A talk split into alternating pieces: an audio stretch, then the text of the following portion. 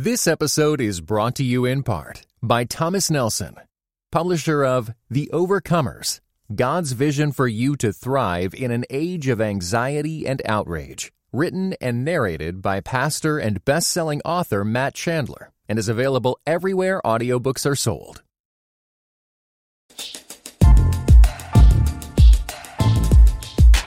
If Christians are people of the book, do we lose something big if we become the people of the screen? From Moses to Gutenberg to the YouVersion app, we're talking the digital Bible with our guest, John Dyer, on Device and Virtue.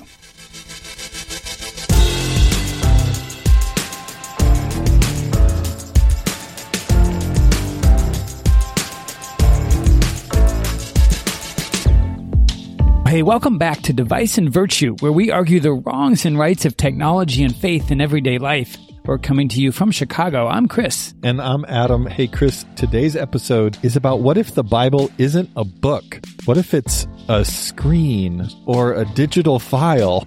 I love this topic. Uh, yeah, Christians have been sometimes called the people of the book because the Bible Yeah. is the book. But what if our book is a lot more on an iPad now? Right. Or on our phones? We have John Dyer back. He's back. We couldn't stay away. It's a Dyer doubleheader. nice. oh, just recently, you remember that we had him on the podcast. He is an author, he's a programmer, he's a theologian, he's Yeah. the assistant professor of theological studies at Dallas Theological Seminary, where he's also a vice president. Uh, but he's also a good friend of the podcast. Right. And we had him on recently because his book, From the Garden to the City, which is like one of our favorite introductions to the idea of faith and technology, he did like a re upped edition of that. Right. So it was super fun to have him there. But he did a second one. yeah. He had another book that just came out just a couple months after that. It's called People of the Screen How Evangelicals Created the Digital Bible and How It Shapes Their Reading of Scripture. That's a super fascinating title. we had to ask John back just to talk about this Yeah. new book because this is a topic that I was personally interested in when I did my theology studies back in the day. You know, I was not doing a PhD, I was doing regular seminary, but I wrote a lot on how the digital context of scripture Yeah. works out. So, John, this is some of his PhD research that Yeah. he wound up adding to a book, adding some more on it, but he really gets into the weeds Yeah. about he went to specific churches, talked to them about what their reading habits were, and then measured Right. the the effects. Right. And he found some really interesting effects. He gets into the weeds, but he's got big ideas that kind of work through the book and come out in this episode. So I got a call with him. Let me pitch it over to you. And after we're done, tell me what you think.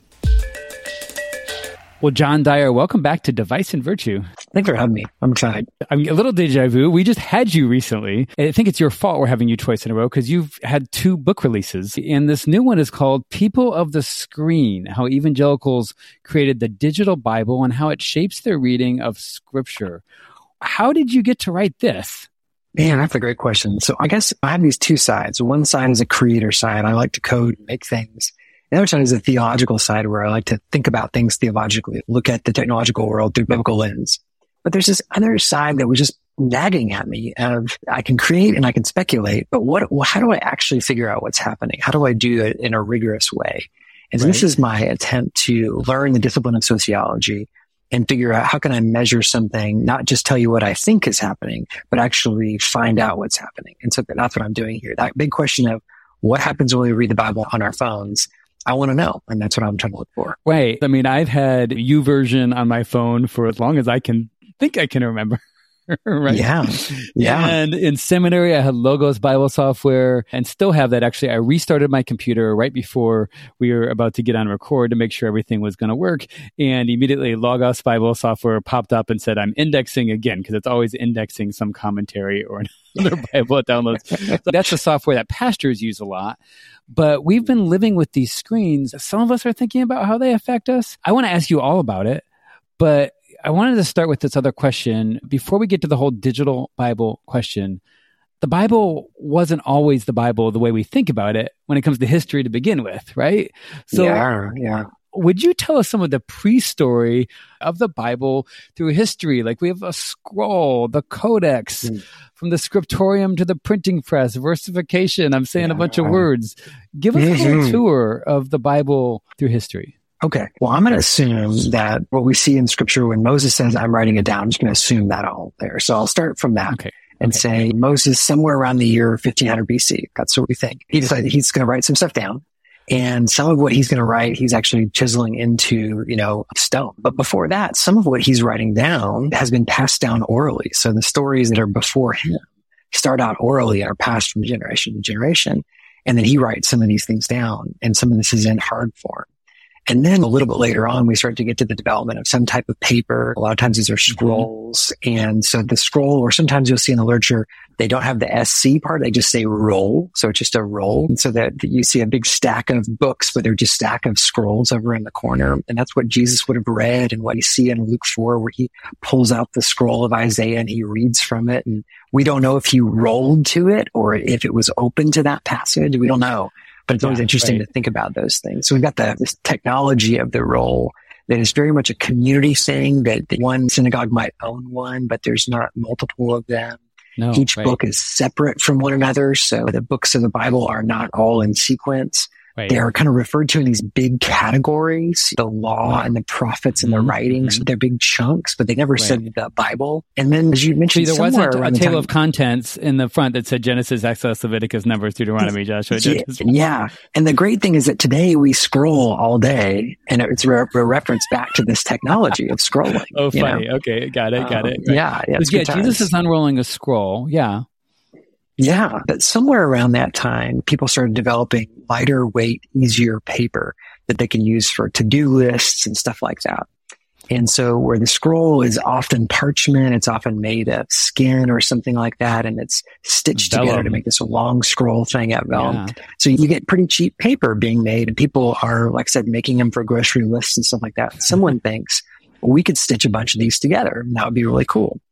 Well, somewhere in that time frame of the first and second century, the Christians start to decide that they're going to collect the things that Paul has written. And as people start writing down the story of Jesus, they're going to put it in this format. Now that was a little countercultural because people use paper for unimportant things, but they use scrolls for important things like scripture. Ah, But to use paper and to wrap it up in a codex, which is what we call a book now, but a handwritten one, that was a big deal. And uh, a it codex, gets to around C the O time. D E X, right? Codex, yeah. Yeah, I know the term yeah, because so I studied it in seminary and things, but some Yeah. people haven't even heard that term. It was the original term for a book. Exactly right. So it's just a bunch of pages stitched together, and it's a yeah early book format. And this made for this whole new technology where you could access back and forth a lot faster. And you could also put a collection of things together. So a scroll can hold all of a big giant book like Isaiah, but it can't hold Genesis, Exodus, Leviticus, Numbers, Deuteronomy. It can't hold all of them mm-hmm. together.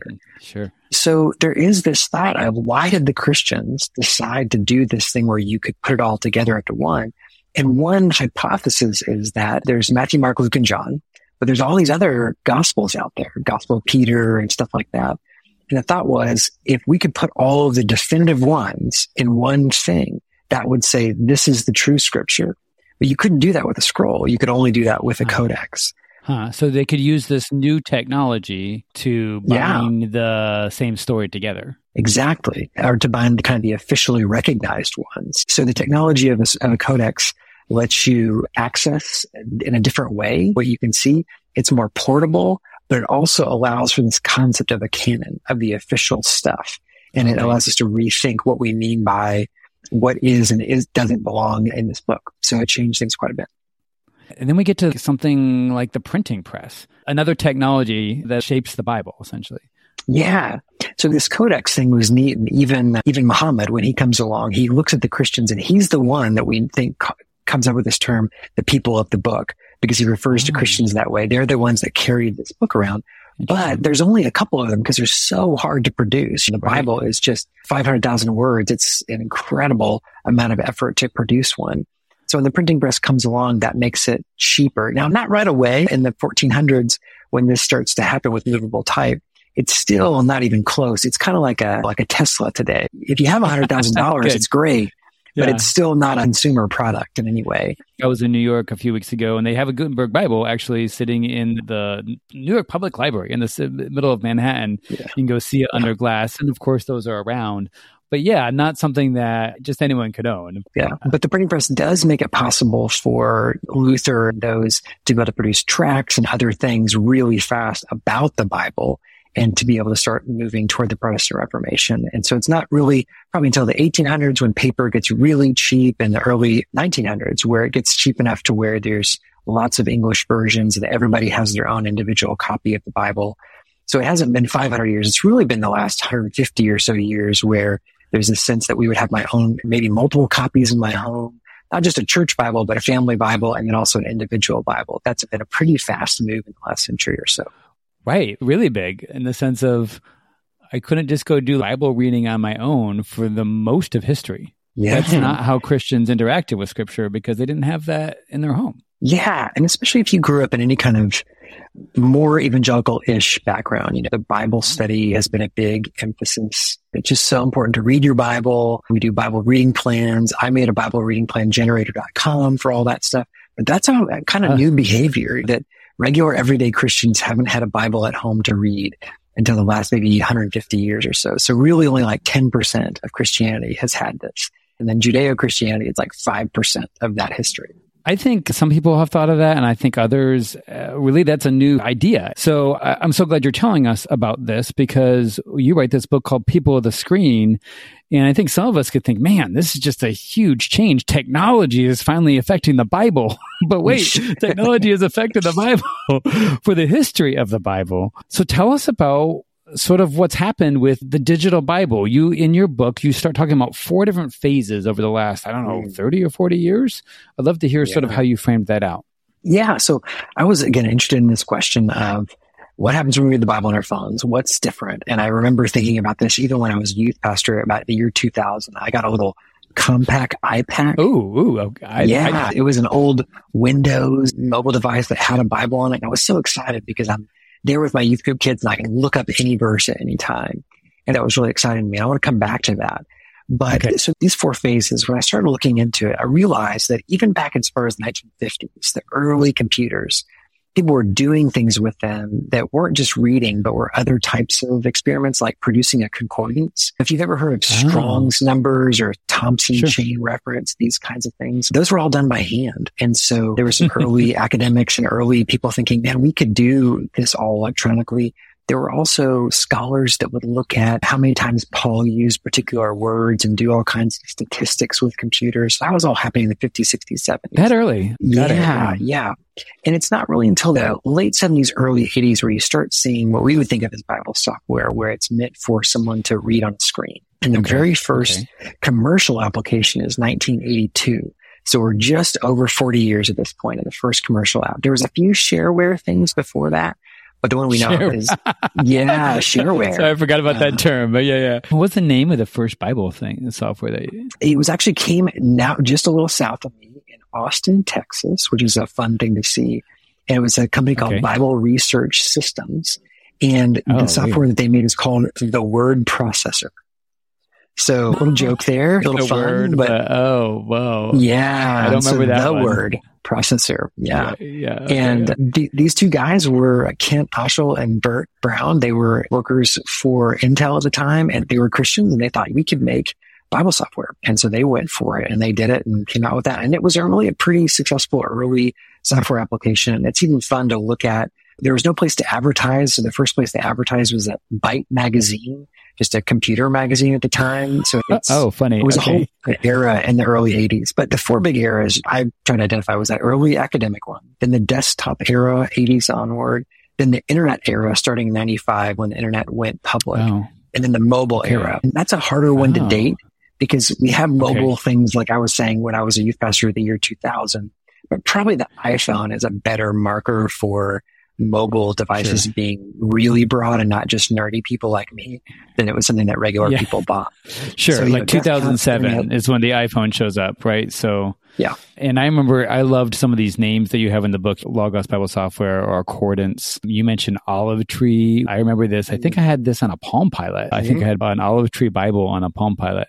But I think what a lot of people are going to recognize are things like YouVersion, which has got to be, is that the most popular in the mobile era? Absolutely. You know, originally YouVersion wasn't a mobile site. It was a website. And then they oh. pivoted oh. to that, that really the couple days before, you know, the iPhone came out in 2007, but you couldn't make apps for it. It was only websites. And then in 2008, they launched the App Store and they decided to just pivot and go full bore into that. And it was like a day before it launched. So they decided to change the app name from YouVersion to just Bible. And that is what got the search engine to change. Yeah. They made that last minute call and so when people search for Bible, they would find that because YouVersion's a great name, but I think most people are just going to look for the Bible. And that's how they found yeah, it. Yeah, you made some good branding change there. Let's go with what works. Yeah. Uh, one fun thing I learned from your book is that the NET, which is a translation that a lot of people don't know, but it's one of my favorites, the New English Translation. I didn't realize, sort of like 1995 ish, I think. I didn't realize that was around before there was ever a print version of that. You said that sort of came yeah. about when some linguists and professors decided to do an online only version of a Bible translation. Yeah. Yeah, there's so many fun little stories along the way here, different tributaries and the Net Bible, so NET or Net Joke. They were, yeah, they were. Even, I literally didn't even get that joke. I've always called it the NET. I've never called it the Net yeah. Bible, so I didn't realize they were sort of yeah. going for the cool internet term also. yeah, well, so this was a group that owned Bible.org. They had posted a bunch of Bible studies and they wanted to be able to post a Bible. And at the time, there really weren't sites like Bible Gateway. So you couldn't just find the NIV online and they couldn't license it. And they just decided, well, what if we just made our own? And we made notes and we decided to experiment with publishing something online first because they thought, well, we could do 10 times the notes if we did it online. We don't have to worry about printing it. So they, they released it online and then later on people said, well, can we put this in print? And it, and it reversed back into print to use a McLuhanism. it is a McLuhanism. yep. So you end up doing this whole history of just all these programs that came out and sort of how people built them and what developers got involved and what decisions were made. So it's really fascinating. But then later in your study, because I think some of this was research, right? Like doctoral research that you were doing. So you actually did sort of a social science approach to looking at how we actually interact with the digital Bible, right? Yeah, so I would say there's probably three sections. The first one is a lot of this historical background work. And then there's a section where I spend a lot of time interviewing software developers, those who are at Logos, uh, Bible Gateway, and YouVersion. And then the last part is working with users and churches and trying to develop something where I can actually test these hypotheses. Say, is there anything different about it? Do people see the exact same thing in print and on screen, or can I detect any differences? So I'm curious about that. You know, when I first dove into your book, I was thinking you're going to have all these sort of theological approaches yeah. about what we should think about a digital Bible or media ecological, which is one of my favorite approaches to looking at the way that communications creates cultures and how they're related. But you really spent a lot of time just looking at how do people actually use a digital Bible and what are the effects. Can you tell us about how you structured that study? I know you like even went into actual churches and talked to mm, people. Yeah, so I picked several churches in the Dallas Fort Worth area and all largish, mostly kind of evangelical-ish type churches, one SBC, a couple of different ones. And what, what I decided to do is really three things with them, you maybe say four. So one of them was I did a survey with them of just what do they use for what types of activities. So I asked them for your devotional reading or long form reading or memorization or study, what type of technology do you use? Do you use print? Do you use a computer? Do you use a phone? Do you use a tablet? Ask them questions like that on a survey sure. so I could just tabulate the data. I also interviewed big groups of them in multiple things. And then I did two big tests with them. One of them was to divide the groups in half and have half read the book of Jude in print and half read it on a screen. And then I asked them a series of comprehension and interpretation questions. And then I also mm-hmm. had them hmm. go home as the fourth thing and do a 10 day reading plan and see how they varied if they did it in print versus on their phones and, and get that data back and see, oh. do I see something different about the media or age or gender or any of those kinds of things? What all was affecting it? And it was a couple hundred people. So there's enough data to really be able to sh- do some nerdy statistics and stuff like that. Yeah, right. I know you also ask people about their own perceptions about how they use the Bible on their phone or in a book yeah. and why. Tell us some of the things that we learned. Yeah, start with just what do people say that they do? What do they use? And what was interesting is when I gave them these 10 or 15 different activities you could do with the Bible and which medium they used, really did separate out a bit. People would say things like, if I just want to do a quick verse lookup, that's when I use my phone. Um, okay. But if I wanted to do something more devotional, they say, no, I really prefer print. And then if they said I want to study, they would say maybe they prefer their computer. And then I might ask them something about environments. What do you do at home or at work or with your kids? And again, it all differentiated there. So people at work don't really want to bring out a printed Bible. They want to use their computer and maybe hide it a little bit. But if I okay. asked them about okay. with their kid, they would actually say that they like print because they felt like print communicated something to their kids about what the Bible really is that they didn't feel like their tablet could do. It's really a book. Yeah, yeah right. yeah. So it brings up this whole idea that, so James Watts is a kind of a philosopher of media and he would say the scriptures have these three different dimensions to them. They have really like an idea dimension. What is it actually saying? A hermeneutical dimension. And then they have a performative dimension, which is what we do in public with them when we carry the scriptures mm. or we hold the Bible. Mm. And then this mm. last one is closer. It's this mm-hmm. iconic dimension, which is that, that the physical object means something to people that is separate from the text, but related to the text itself. And so this is so important to people with their kids or maybe a wedding or a funeral or why a pastor might put notes on an iPad, but still hold up that Bible sometimes when he or she is preaching because it has this symbolic thing to them. And it's yeah. not worship, but it, it communicates something to you. And I think if we go back to the beginning of the story we told about Moses, a lot of these Old Testament passages, they say, it is written, it is written. And I think the reason why that statement is there is that writing was costly in that day, right? And so if you're going to write something down, it better be some of the ah. most important things. So the things you write down are the real things. The things you say maybe are secondary and the things you go on your podcast are maybe tertiary. But anyway, this is something that the Bible is more than just ideas on a page. It's also this whole symbolic world.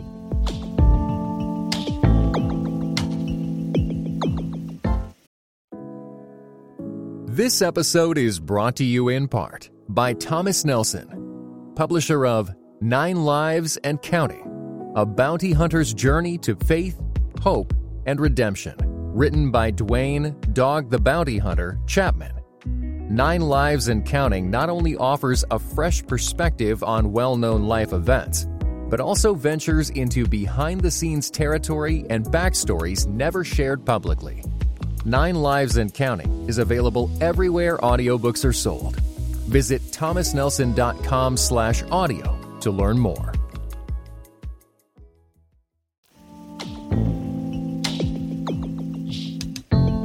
Well, the point is that the Bible is more than just the words on a page, and all the things surrounding it seem to affect individuals and their communities.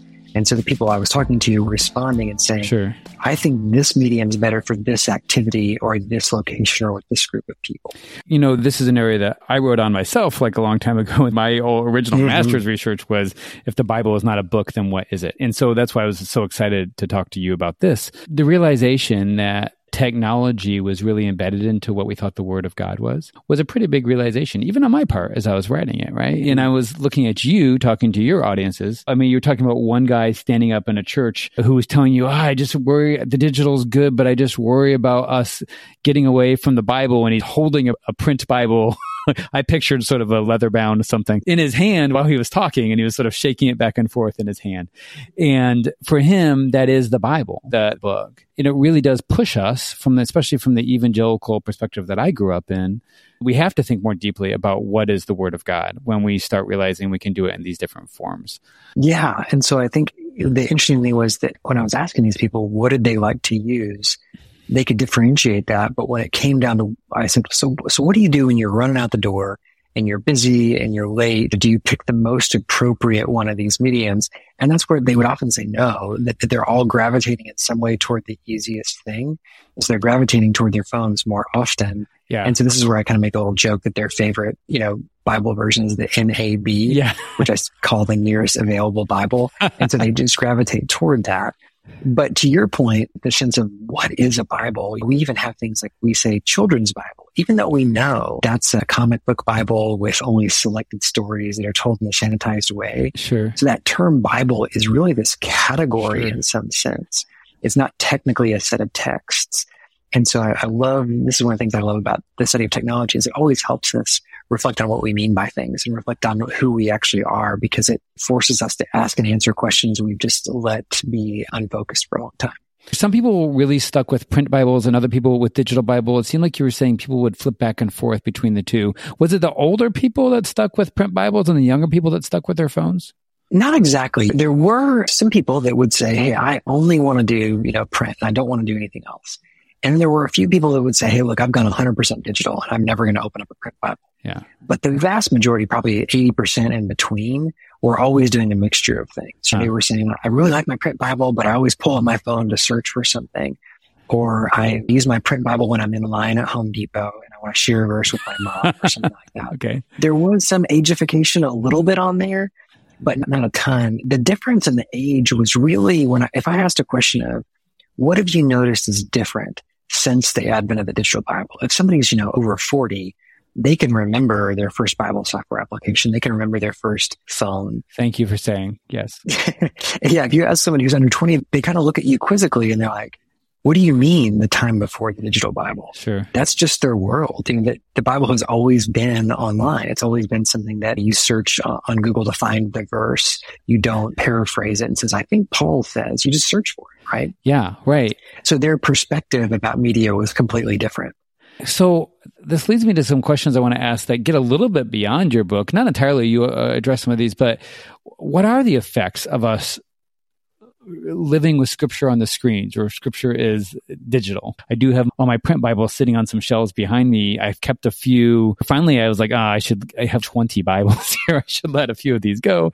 I don't need all these different versions. I can get them easily online. I'm going to keep one or two that have some nostalgia to me. One from college that I used every day and is really dog eared. And I just sort of want to have that, but I don't ever open it. I use the digital Bible all the time. You have the older people in this church that sort of see that transition and maybe my age, but then you have these younger people that have just really, this is what they've always done is on their phone. But you still say we're sort of living in that between space. What is it like in 25 years? Well, I do think 10 or 15 years ago, there was this big discussion that we were going to go all digital and the book was dead. And I think what we've really seen in the last couple of years is there's been a resurgence of people saying, I still want print books. I want to just go be absorbed in this single use technology of the book. And so my sense is that's still going to be true with religious texts. It's still going to be true that people are going to want vinyl on occasion. Yeah. It's still going to be true that people want a real painting on their wall. They want to print out photographs. They, they love their screens, but they do want some of those tactile things that they can orient around. So I don't see the printed Bible going away. Now I do see religion in America changing significantly. Sure. But of those people that stay religious, I think we're in a more of a multimedia environment. What I mean by multimedia is that there's a mixture of not just print and screen, but print and screen and audio. Because one of the big things that we don't necessarily think about as much is just how much people are consuming audio, even on the scripture side of things. So like we're in a podcast right now. This is how a lot of people like to consume things when they're doing something else. Yeah. Yeah. That also means that scripture is this secondary thing that you do while you do something else. So a lot of people, I was just so surprised by this as I talked to them that they would be doing something like, um, they say, I, I listen to scripture in the background while I'm mowing the lawn or while I'm doing laundry or something like that. It was almost more like the way people listen to music. So they weren't listening to it with deep intention. They just wanted to kind of saturate them. yeah. And that, that seems like a whole new use of the Bible that we've never had before. The ambient audio Bible. Yeah, exactly. Now, this wasn't a huge percentage, but it was bigger as maybe 10, 20% of people reported doing something like that, where they would put it on the background. And in the old days of audio Bibles, you tapes and CDs or some other media. They were costly and they were hard to use. But on a phone, it's pretty much all free. And it just means that lots of people are trying it that would have never tried it before. And they're listening while they read. They're just doing a whole lot of other things. And like we mentioned before, there's this reverse into thing where we talked about scripture starting out orally and we're sort of returning to that with audio, but in a different way. Listeners of of Virtue have probably heard me tell the same story over and over about Augustine when he's young in Rome. The church father walks by his mentor in the church, Ambrose, and Ambrose is standing in the front of the church reading from the podium Bible. Of course, they'd only be one Bible, as we were talking about before, and he had the nice one up front. And Augustine sort of walks by in the back and sees him reading up front, but he doesn't hear any sound from Ambrose's lips because Ambrose is reading silently. And this was weird to Augustine because always when you read the Bible, you read it out loud. Your book was more like audio Bible on a cassette tape or for an 80s reference or an audio Bible on our mm-hmm. phone where the reader was just the person decoding the sound and sort of pulling out the vox, the voice of God from the scripture and voicing it for everybody else.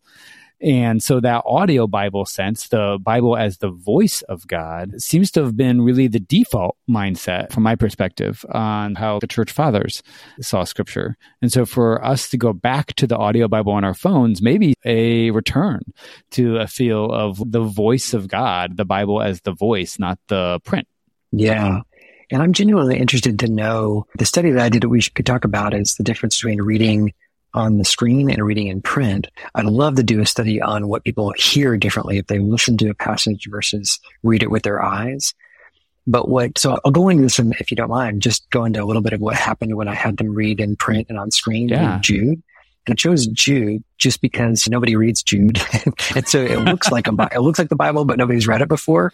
So they wouldn't be predisposed to answers. That's smart. So here's what I found, just in quick summary is that I asked them a couple of comprehension questions to see. And I found that this is an interesting result is that women tended to score the same on print and phone, but men tend to score a good amount less on the screen. Funny. Okay. And so I'm not exactly sure what that is, but there are some studies that for all the problems in the way that we talk about gendered things and that we stereotype people. So I want to avoid that. Sure. But there does seem to be some data out there that even as young as little boys and girls, that they tend to approach technology and screens differently. And some of that is probably socialized. Some of that may be somewhat biological in patterns, but there does seem to be some differences there that are worth us thinking through.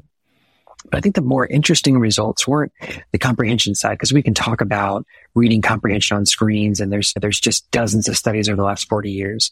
But I think it was more the interpretation and spiritual effects that for me were interesting. Hmm.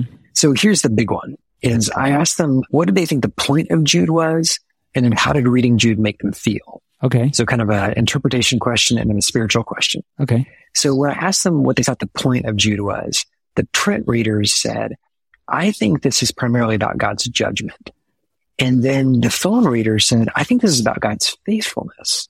So I'm like, hmm. wow, they are seeing something pretty different in the text. But then here's where it gets even crazier. When I asked them, how did it make you feel? The print readers who said, I think this is about God's judgment, they said it felt, they felt encouraged by reading that.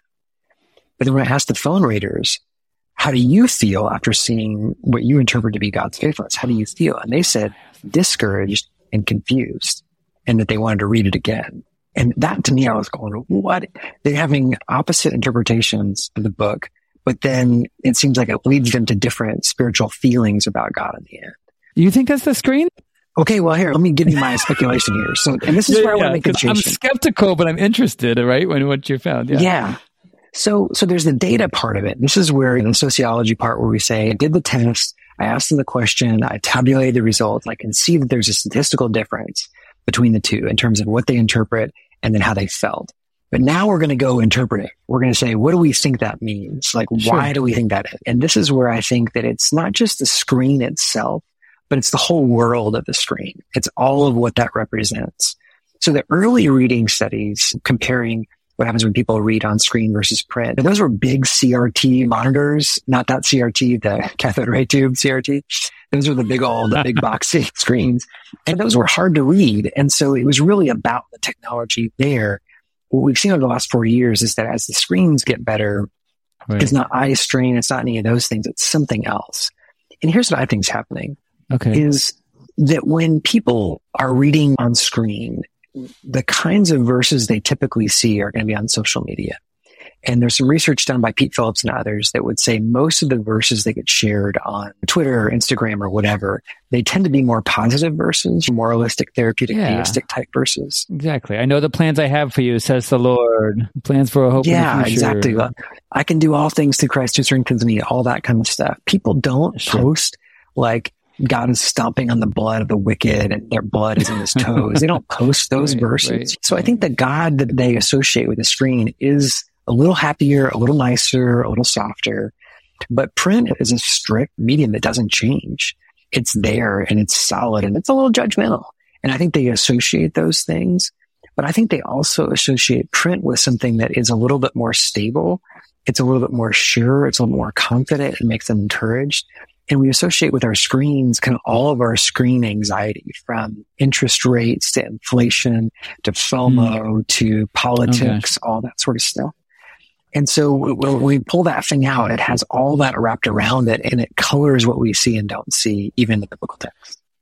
So some of that recontextualization of me having a verse and then maybe getting a notification at the same time of my mother-in-law it really sort of changed sort of the feelings I have around uh, me reading the scripture on my phone. Yeah. And so if all I've seen on screen that is verses, uh, they always have a flower background or something like that. And right. I'm going to tend to see screen based. The screen God makes me happy, but he makes me sad at the end. He's nice, but he makes me feel discouraged and that kind of thing because I, that's how I feel when I see photos online or when I see terrible shootings online. I associate all of those things with screen reading. And I think it'll be interesting to see how that plays out. And especially with that shift to audio, what do we think about audio and what are the associations we have with that medium technology and for? Quite a long time ago, Scot McKnight, Bible scholar Scot McKnight, did an informal study of what pastors were posting to Twitter in terms of verses. And he concluded we're really thinning the Bible down to very few verses,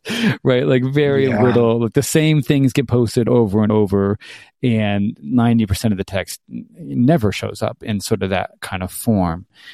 And for him, that meant going back to the lectionary or the traditional Bible in a year kind of form that a lot of your more traditional churches mm-hmm. use to read through, not quite all, but a lot more of the text and that how important going through those readings in our churches were to sort of counteract that, I don't know, verses becoming little celebrities.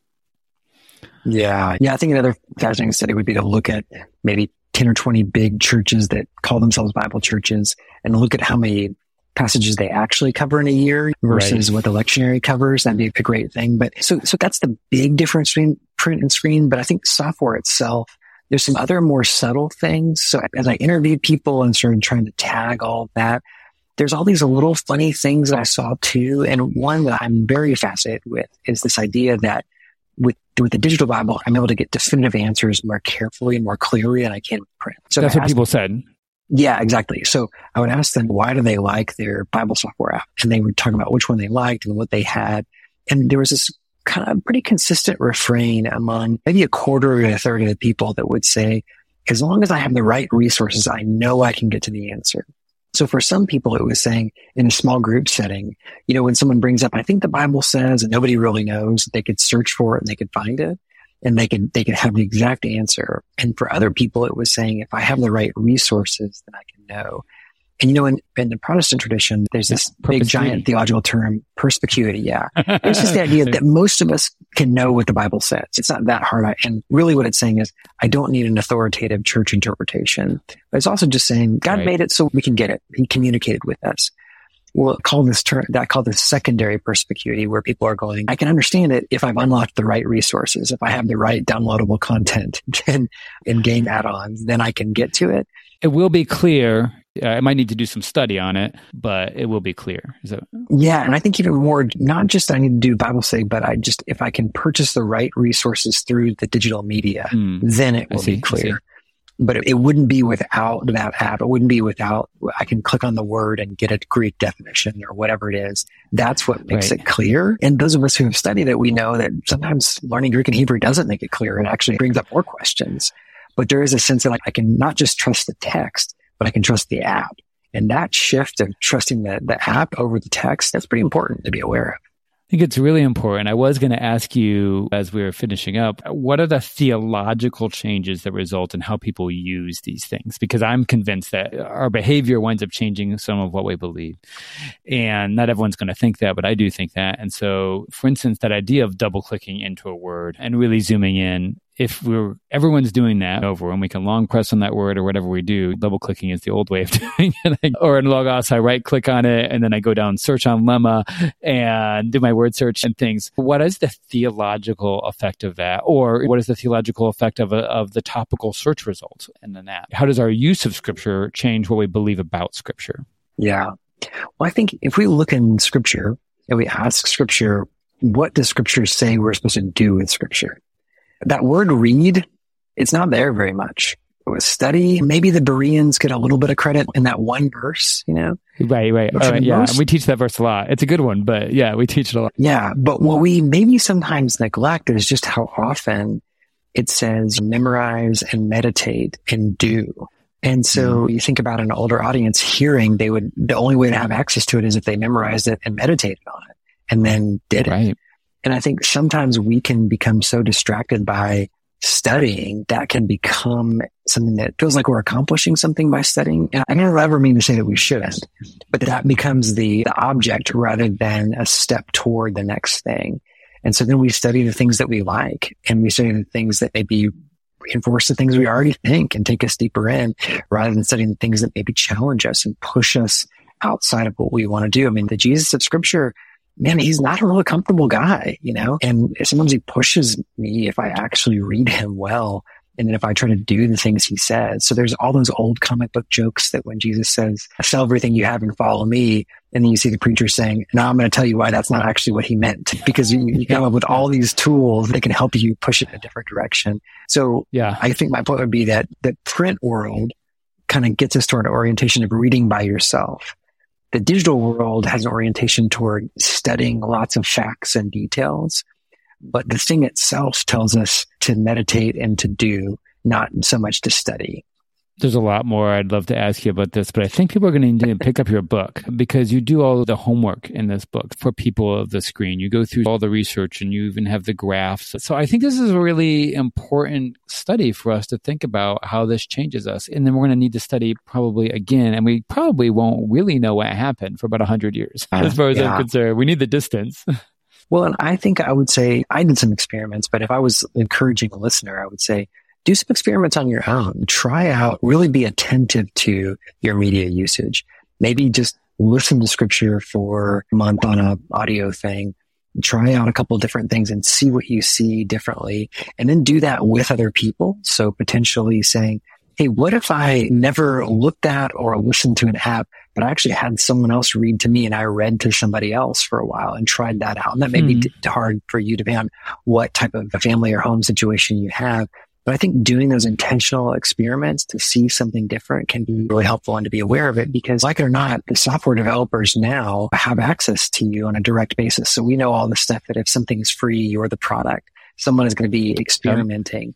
And when you buy a standalone product like a shovel or a printed Bible, that's all it is. But when you're on an app, you're connected to a whole series of things. And I think say, for example, the folks at YouVersion, they want you to be in God's word. They want you to read regularly but they're using that software to try to encourage you to do that. And you are being pushed a little bit by them, I think toward good things, but it's good to be aware of that as you move along and to think, man, how can I do this more often in community? And how can I do it in a way that is pushing me to do, not just to know? It's good advice. The final question I have for you is just what kind of digital Bible do you use on a regular basis? Yeah, or has anything well, changed right since now, you did the study? No, experiment I'm doing differently right now is a couple years ago, I made a little website called Y'all version to play off the YouVersion. Yes. Yeah. And some people have wanted a print version. So I'm actually trying to translate my way through the Bible using some Bible oh. software I made to help me do that and then to create a, a full Version. And it's helping me see things that I wouldn't have seen before as well and to be deep into the text. So that's a lot of fun. And there's a couple little fun things in it, and not just the y'all. One of the other things I wanted to do is in the Old Testament to translate the Hebrew name for God, not as the Lord, but as four letters YHWH in all caps. And so it helps you see something visually. And as you guys know, probably that in Hebrew, when you saw the divine name, someone would say the Hebrew word for, for Lord, which is Adonai. And so traditionally in our English versions, they translated the divine name as the Lord. So you don't actually ever see that divine name. And it's an interesting right. experiment because they took an, an audio practice and tried to put it into print. So our printed Bibles have an audio practice embedded in them in the Old Testament name for God.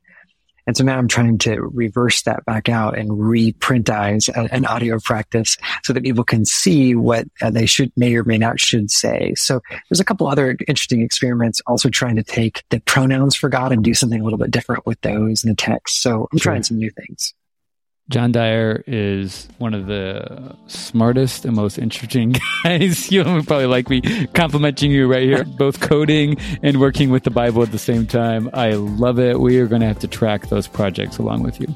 Thanks so much for having me. It's been great to have you. Thanks, John. Cool. That was great. That was so fascinating. It's so cool to hear what John's up to now with Y'all version and this idea of bringing Yahweh back into the Old Testament. I am going to totally name drop here. I got to chat with Eugene Peterson one time yeah, on the phone. Right. right. And uh, we author, were, uh, translator of the message. Yeah, translated the message. We were just talking about the future of the message a little bit. And he was saying, I would love if we put Yahweh into the translation. When he did it in the 90s, he was like, people don't really know what it is, but I think we're at a stage today. This was maybe in 2015 or something where people understand what Yahweh means. Yeah, but, as so, opposed to using the old term Lord. Yeah, yeah, yeah. yeah. So John's in good company, and I hope it makes its way in. Man, this. Is what so if you put Yahweh into a digital Bible? yeah, really appreciated thinking through the Bible in these different formats. We were listening to it, and then we were reading it, and now we're searching it. And listening created this collective church experience kind of thing, and print cultivated this personal reading habit and now digital is cultivating this sort of look up and study, collect information sort of habits. I think it's really valuable for us to think, how is this shaping how we interpret scripture? Obviously, lots of Christians have lots of opinions about how we read scripture. And so it's worthwhile to think about that. The thing that was perhaps most interesting for me was he talks about this iconic meaning of the Bible. The Bible is this symbol and he talks about these three dimensions of scripture, the ideas and interpretation, the performative, but then this iconic one. And I think we're maybe less mindful of what the Bible represents to us. A lot of his thinking then ended up talking about the print Bible versus the digital Bible and the meaning of those objects, the meaning of those representations of how we think about what the Bible is and how that cultivates with the smartphone, it cultivates this anxiety. The research he did, they read Jude. They saw a lot of God's faithfulness, but they felt anxiety, this sense of unease in how they're reading scripture. And there's almost a stigma around the smartphone, around the iPad and reading the Bible in that space. Yeah, like in the space of notifications that might be coming down from the top of the screen. Sure. While you're reading it. Yeah. and we have other problems with print, but they're different. It was fascinating. Like they read it in print. They saw God's justice, but they felt a sense of consolation, a sense of grace, gratefulness, gratitude in what they were reading. And so the fixed nature of the print Bible maybe generates that. But I think also the reverence that we've had for the Bible as a book over the past 400, 500 years is a cultural feeling about the book.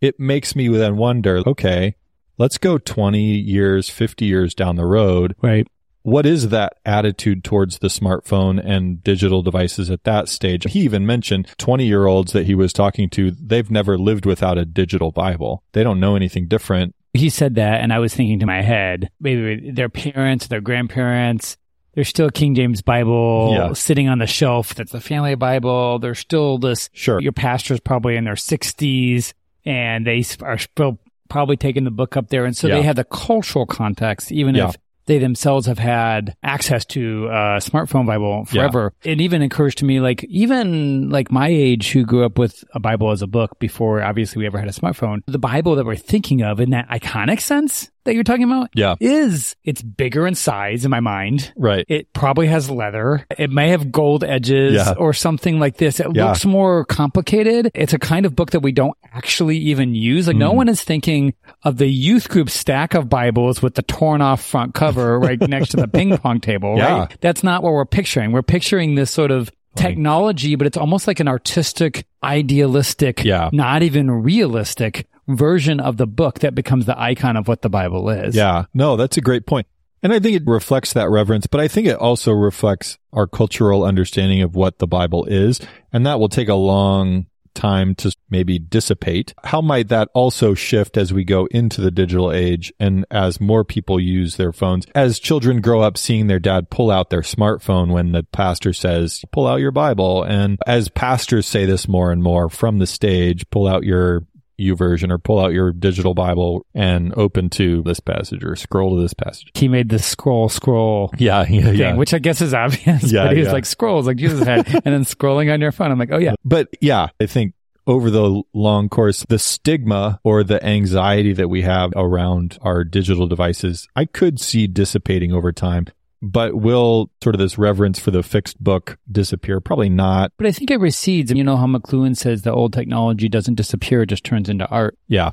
And so this is the idea that some people still have record players, but it's because they're trying to be cool. Yeah. You listen to Spotify Yeah. for your daily use, Yeah. but the record player is like a cool sort of artsy thing to do. And it's a lot less people. It's Yeah. only some. It won't go away. Yeah. I think it'll stay in art, but I think it stays in this museum-ish.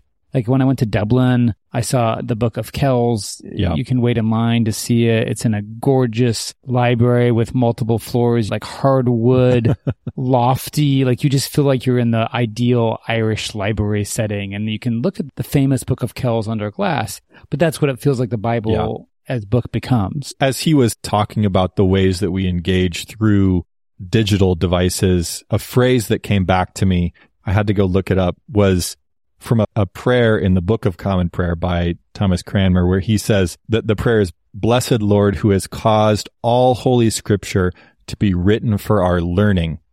Grant hmm. us that we may hear them, read, mark, learn, and inwardly digest them.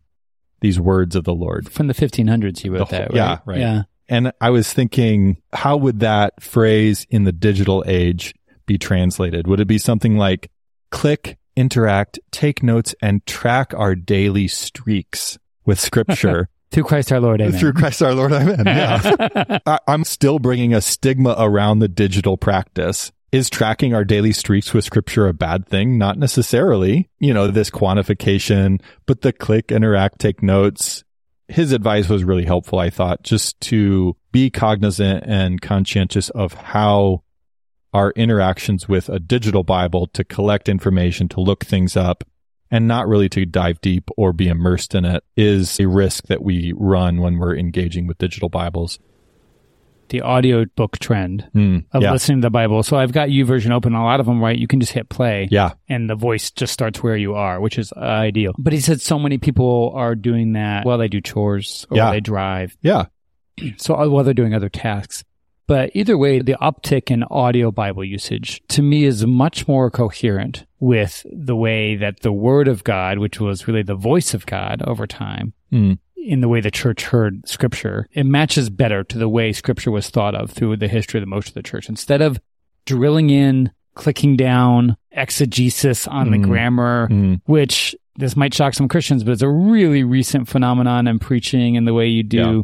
That kind of work. Most of the church has written about scripture on a broader terms, the themes of the passage and how it applies, Right. and the stories or the symbols in the passage and how those apply because people heard it. And so Yeah. it zooms your mind out a little bit. Yeah. It was before print. Yeah. And it zooms your mind out and you think about the themes and absorb the word of God that way. And I think that's maybe a positive. I would generally agree with that. I think the caveat is it's still informed by the print culture in that it's no longer experienced collectively. We're not right. gathering all together listening. We're listening to it privately and personally. And so it still has that print notion of personal devotional experience. And there are churches that still read scripture out loud from the front. And I think that is a worthwhile experience and I would applaud it. Ironically, the churches that often say they most adhere to scripture don't do the scripture readings in their Right. service. Right, right. Unlike the, most of the traditional churches, which do. Yeah. But yes. the pastor will read one verse as he's preaching, but Right. it won't be read in long form.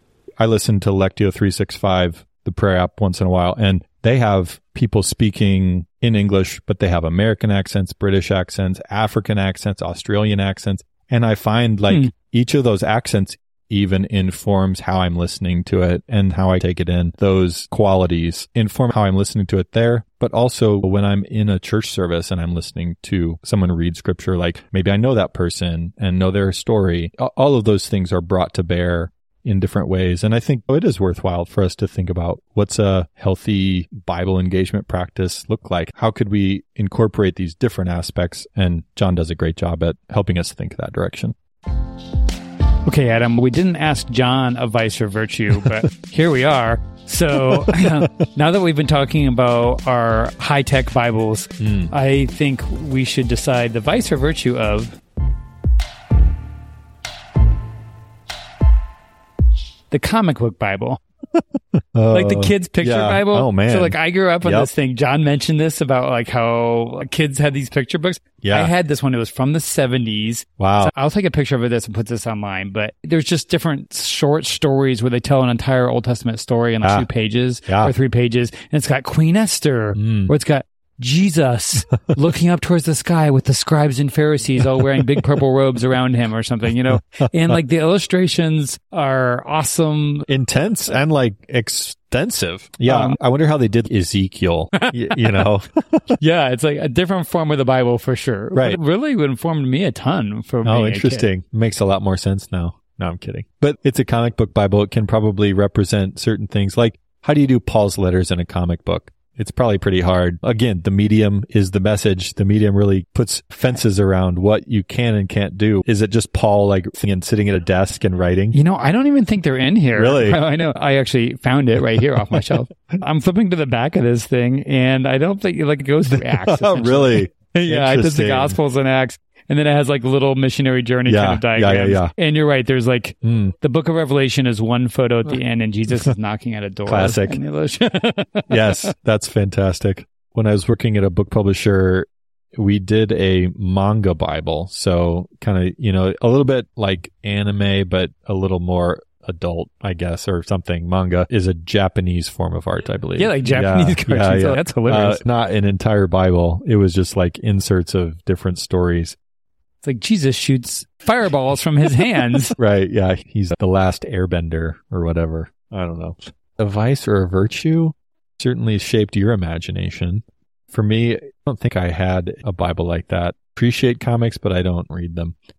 I'm going to say it's a virtue because it allows people to use their imaginations, kind of filling in blanks. Even though there's visuals to it, you get to interpret those visuals in more holistic ways. And I think that's pretty cool. So I'll say it's a virtue.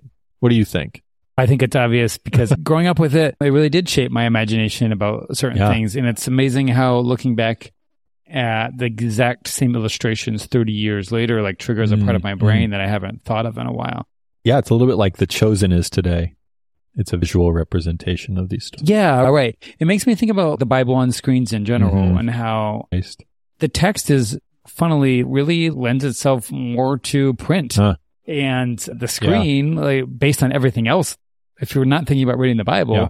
we're watching TikTok and YouTube Yeah. on our Yeah, screens, yeah, yeah, right? yeah. Like video is one of the most natural formats for the screen. No, that there'd be a lot of theological difficulty in saying how do we move from the text to video. Some people have thought about that, but either way, Yeah. I think the visual Bible illustrations are really cool. So I'm going to call it a virtue. Nice. Thanks again to John for joining us on another episode of Device and Virtue. Trying to make up for not having him for so exactly. long. After eight seasons, needed to make up and make things right. Definitely go check out his book, People of the Screen, John Dyer. It will be well worth your time to understand your own reading habits a little bit better. Thank you to our supporters on Patreon every month, giving small amounts to really make this Yeah. possible, and it matters a lot It's to huge us. to us. Thank you. Check that out at deviceandvirtue.com.